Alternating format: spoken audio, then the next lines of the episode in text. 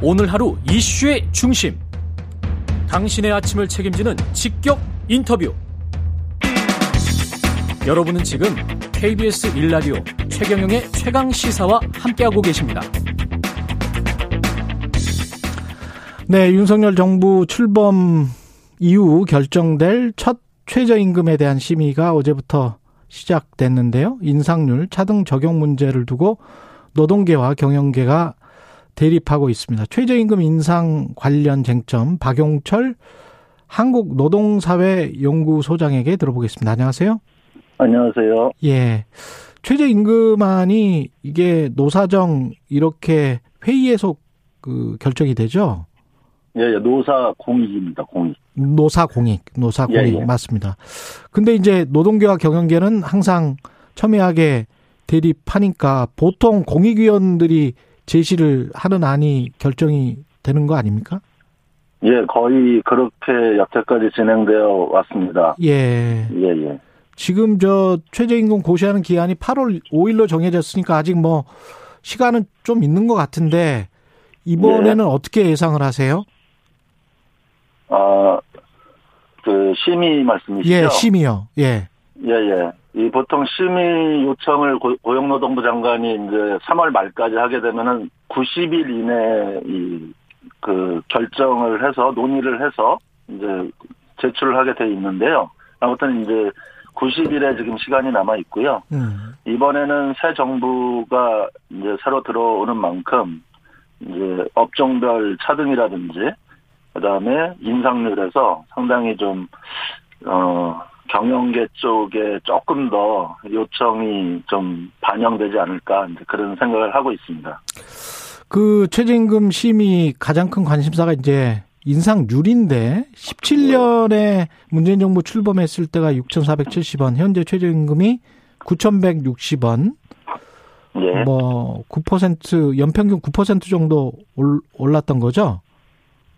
아니 그 정도까지는 아닙니다. 그 정도까지는 많이 올랐을 예, 예. 많이 올랐을 때가 이제 16% 예. 10%대를 첫 이제 2년 동안은 올랐는데 예. 너무나 이제 그런 반발도 있었고 예. 너무나 급격하게 인상이 됐다 해서 그 이후로는 아. 뭐 1.1%대하고 예. 그다음에 올해 이제 5%대가 이제 올라가지고 전체적인 그 연간 인상률은 5 5.6% 정도로 되어 있고요. 5.6%? 예. 예, 예. 그리고 이거는 이제 박근혜 정부 때보다도 전체 평균은 낮은 상황이었는데 아. 초반에 2년 동안 워낙 높게 오르다 보니까 예. 이게 이제 상당히 이제 인상이 높았던 걸로 다들 생각을 하고 있는 겁니다. 연평균 인상률은 박근혜 정부 때보다 낮았다.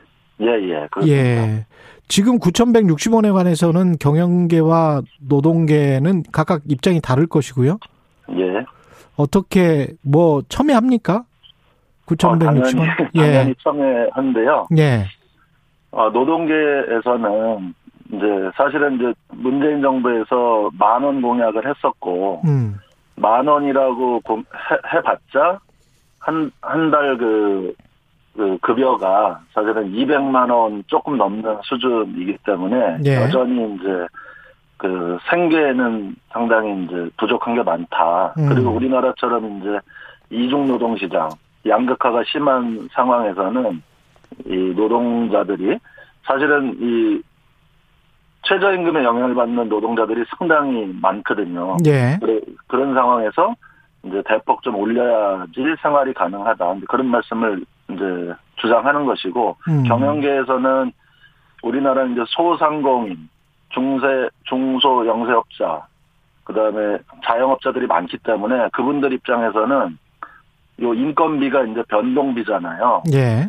그렇기 때문에 이제 이 전체 비용에서는 큰 이제 차지는 안 하지만은 변동비로서는 인건비가 이제 중요한 역할을 하기 때문에 이제 최저임금이 인상이 되면은 상당히 이제 부담이 크다 이제 그런 말씀들을 많이 하고 계시죠. 이게 노동계는 뭐 당연히 인플레이션, 뭐 물가, 그 다음에 소득 불균형, 양극화 뭐 이런 것들 때문에 올려야 한다. 그렇게 예, 이제 예. 촉구를 할 테고요, 그죠? 예, 예. 어느 정도나 올려야 된다라고 생각합니까, 노동계는 보통? 그거는 지금 네. 뭐 한국노총이나 민주노총 에서 이제 약간 다르긴 한데 예. 그뭐 어쨌든 많이 올리기를 바라고 있죠. 그렇군요. 노동계에서는 예. 최소한 뭐 만 원 이상은 올리려고 하지 않을까 그런 생각을 하고 있습니다. 9,160원에서 예. 예, 예. 그 이게 지금 차등 적용 가지고도 지금 논란이 있고요. 인수위에서도 네. 약간 좀 어, 여러 가지 이야기들이 나오고 있는 것 같습니다. 지역별, 업종별 최저임금 차등 적용을 당선자도 언급을 했기 때문에 예. 여기에 관해서는 어떻게 생각하세요? 차등 적용과 관련해서는? 예, 예. 지역별로는 사실은 우리나라 같은 경우 상당히 뭐 나라도 이렇게 넓은 데도 아니고 네. 그리고 이 차등 적용의 의도가 더 낮은 그런 최저임금을 적용하기 위한 그런 의도기 때문에 음. 더 그렇다면 낮은 금액을 받는 그런 측면에서는 상당히 좀 문제가 있다고 보여지고요. 지역별은 예. 예, 지역별은 그렇습니다. 그리고 지역별은 최저임금법에도 규정이 되어 있질 않아요. 아. 근데 예. 이 업종별, 업종별 차등 적용은 사업별로 이제 차등해서 적용할 수 있다라는 최저임금법의 규정이 나와 있기는 한데 예. 사실은 업종 이 최저임금이라는 이 제도의 목적과 취지는 음. 그야말로 이 노동자들, 국민들한테 최저의 기준으로 이것만큼은 보장을 해줘야 된다는 그런 취지이기 때문에 업종별은 그 최저임금보다는 더 이제 고려해서 이제 지급을 하는 게 맞다고 생각을 하고요. 음. 실제로 그것을 적용하는 나라가 이제 일본인데, 예. 일본 같은 경우는 50여 개의 광역 단체가 있어서 이제 그 지역별로 다르게 공지를 합니다. 아. 하지만 하지만은 업종별 최저임금은 그 지역별 최저임금보다 무조건 높게 설정을 하게 되어 있어요. 그렇군요. 그리고 우리나라도 시중 노임 단가라든지 음. 업종별로 필요한 것들은 이미 고지를 하는데 음. 그게 다 최저임금 이상의 금액으로 현실적으로나 그런 어떤 그 취지상으로나 이게 높게 다들 책정이 되어 있죠. 그러니까 지역별로 물가가 그렇게 차이가 나지 않는다. 한국 같은 경우는 그리고 이제 기본적인 소득은 해야 하도록 만드는 게 이게 최저 임금의 취지인데 거기에 맞추려면 이게 업종별 차등 적용을 하는 게 이게 맞는가? 특히 낮출 낮출 게 뻔한데 이런 말씀이시네요. 예, 예. 예. 예. 음. 그런데도 불구하고 한덕수 국무총리 후보자는 최저임금의 급격한 인상이 부작용이 많다. 예, 예. 고용자 노동자 둘 다 지는 게임이다 이렇게 이야기를 했습니다. 예, 예.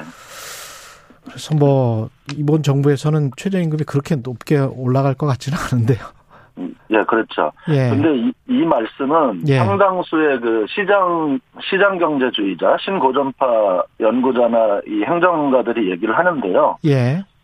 그분들은 시장에 맡겨놓으면 당연히 거기에서 임금도 결정이 된다 그런 논리인데 음. 그동안의 시장 논자에 맞춰서 우리 신자유주의 그 경제 구조로 이제 놔뒀더니 엄청난 빈부격차가 생기고 해서 예. 그거 더 이상 그, 렇게 되면 안 되겠다. 음. 그래서 이제 정부가 나서서 이제 최저 기준이라도 만들자라고 해서 이제 최저임금이 만들어진 것이고 음. 그리고 어쨌든 그 시장 경제 알겠습니다. 여기까지 하겠습니다. 예. 예. 그 부분 박용철 한국노동사회 연구소장이었습니다.